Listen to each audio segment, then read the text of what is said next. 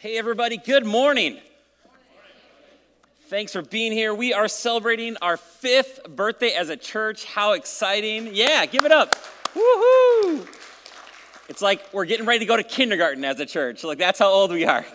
Uh, yeah, so so good to see you all. We're going to be wrapping up here at about 11 o'clock and heading outside to uh, head out to those bounce houses and pizza and stuff. How many kids are excited for bounce houses and face painting today? Yeah, me too. I'm going to see if I can fit in the bounce house. Uh, maybe not, though.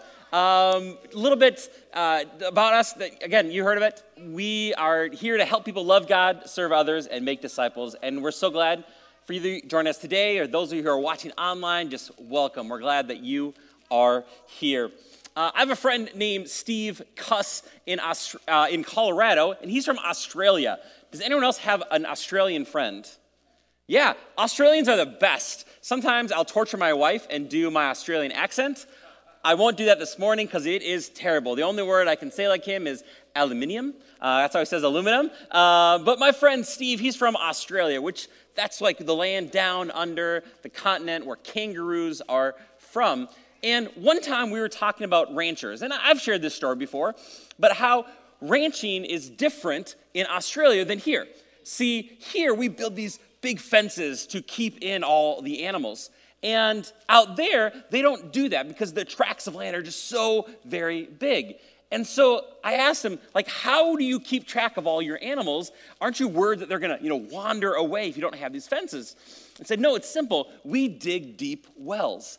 See, out there, there's no sources of water, but so they dig these deep wells so the animals stay close to that source of life and hope and, and, and where they can get water.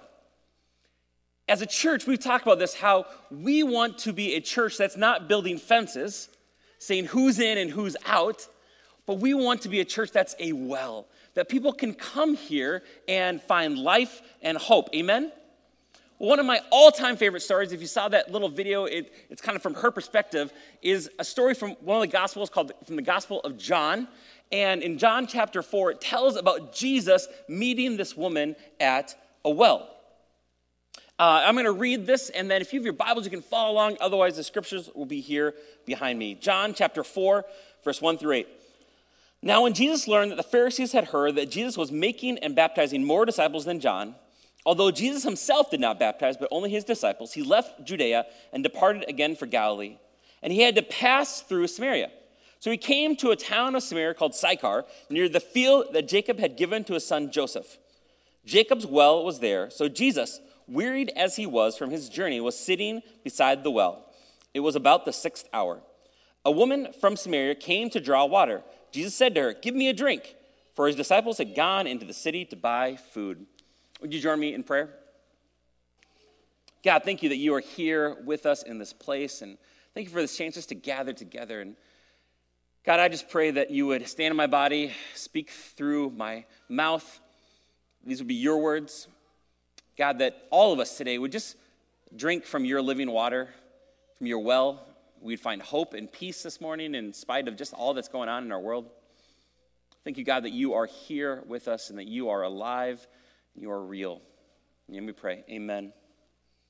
So, in the heat of the day, Jesus is traveling with his disciples, and he finds himself alone in Jacob's well. And along comes this woman.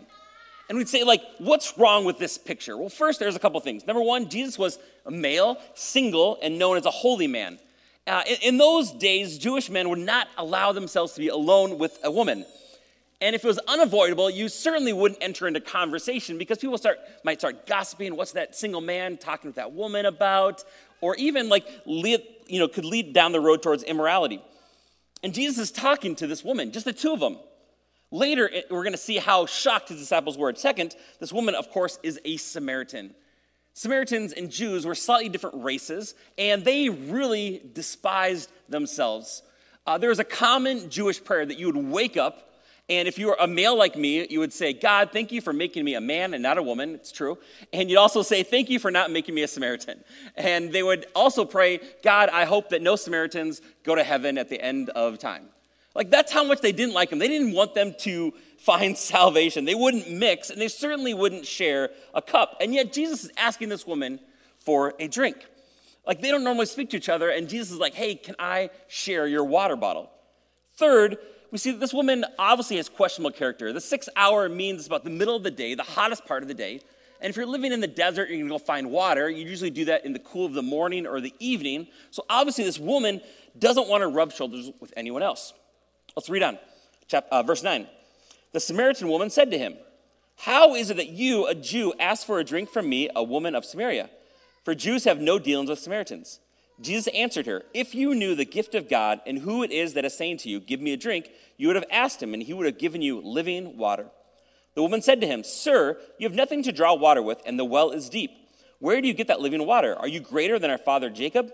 He gave us that well and drank from it himself, as did his sons and his livestock. Jesus said to her, Everyone who drinks of this water will be thirsty again, but whoever drinks of the water that I give him will never be thirsty again. The water that I will give him will become in him a spring of water welling up to eternal life.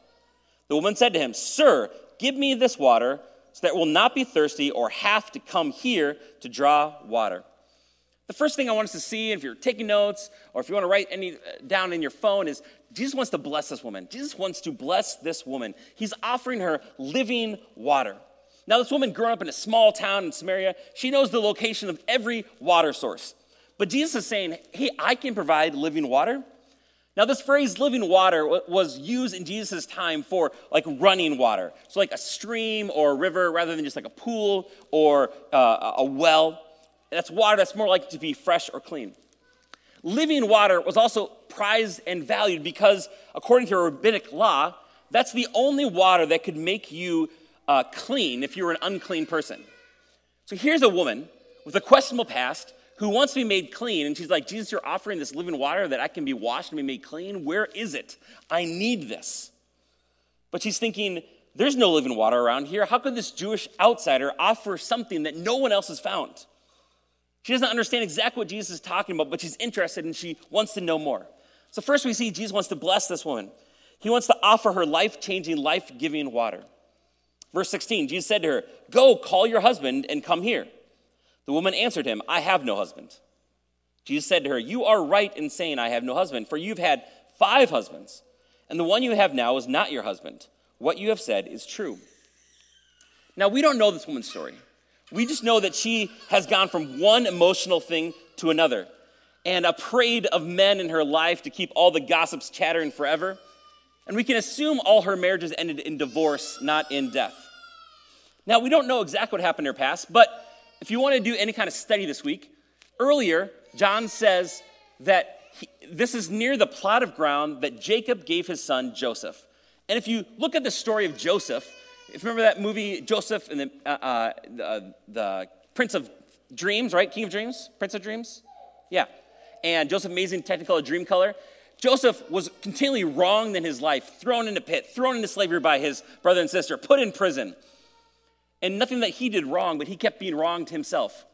I think perhaps John has given us a clue. This woman, she's had a parade of men in her life, but really she's been abused, she's been wronged by different men in her life, and now she is just broken. And Jesus says, Hey, come tell your husband, and, and, and, and we'll talk about this. And she just says, I have no husband. So then she wants to change the topic. Verse 25, she said, the woman said to him, I know that Messiah is coming, who is called the Christ. When he comes, he'll tell us all these things. She's like, ah, when the Messiah comes, he's going to straighten this all out. And Jesus said to her, I who speak to you, I am he. She tries to change the subject again and talks about the Messiah, but Jesus tells her, he uses the phrase literally, hey, the one who's speaking to you, I am he. Now, as a Samaritan, she wouldn't have believed in the whole Old Testament, only the first five books.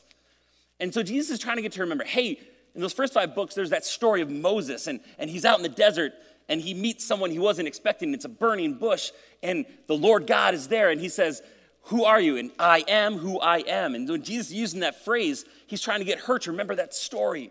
And say, in the same way that Moses met God out in the wilderness by himself, you are now out here by yourself at the well, and I am God. Verse 27 Just then the disciples came back, and they marveled that he was talking with a woman, but no one said to him, What do you seek? Or why are you talking with her? So the woman left her water jar and went away into town and said to the people, Come see a man who told me all I ever did. Could this be the Christ? They went out of town and were coming to him.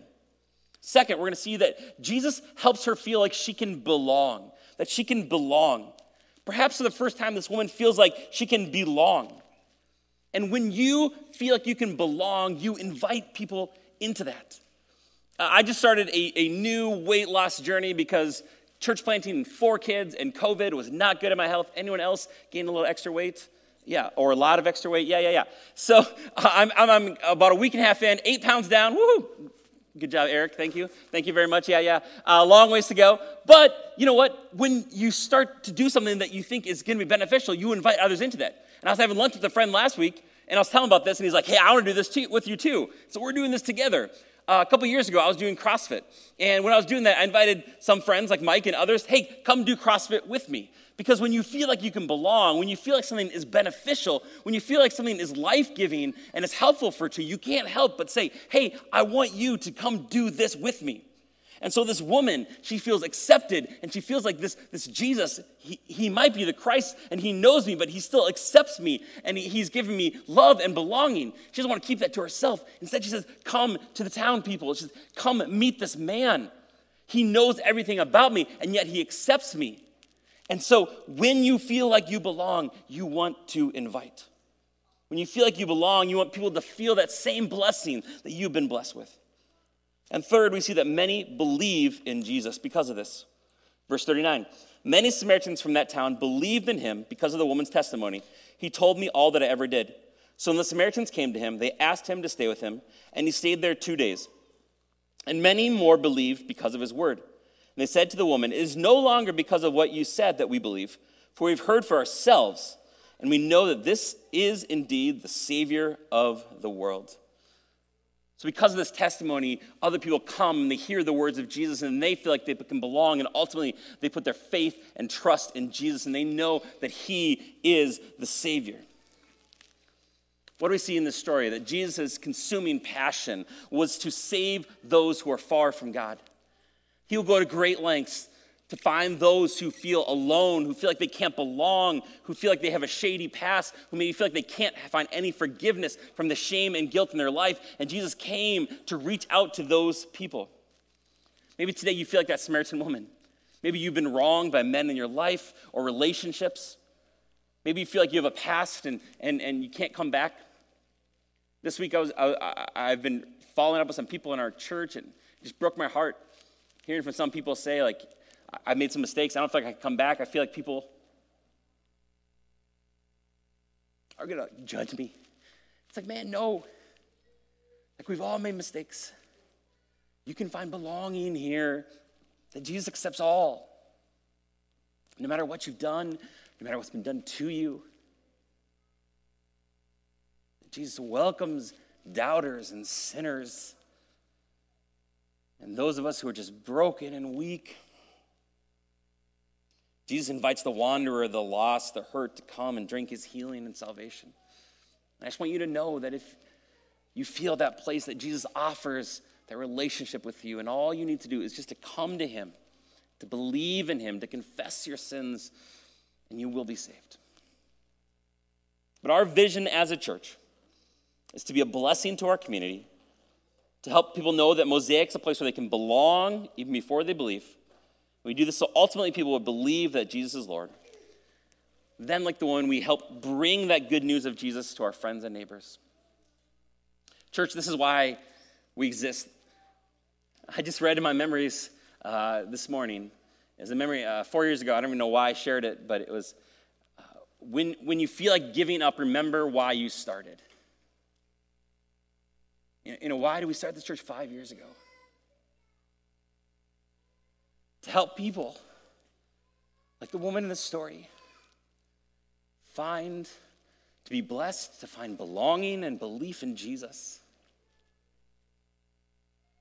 And that's why we're here. We're collecting canned goods this morning, and if you didn't bring anything and you, and you still wanted to just be a blessing, you can give online, and, and instead of our general tab, just pick the Kingdom Builders tab, and we're going to bring a check to Cross because we want to be a blessing. We know there are a lot of people that are out of work, and Cross is a phenomenal food shelf, and they're offering uh, ways to bless people, and so that's why uh, we're, we're, giving to them. And, and, and what's really cool is, and I've shared this, that uh, the pastors in Maple Grove, we get together about once a month. And, and we're all doing that this month. Uh, pretty much all the churches in Maple Grove, we're collecting canned foods because we want to be a blessing. That's why we have bounce houses, because we want to bless our kids. We want them to know church is something fun. We want them to know they can learn about Jesus, they can be with their family and worship God and, and learn scriptures. We want people to help, like they can belong.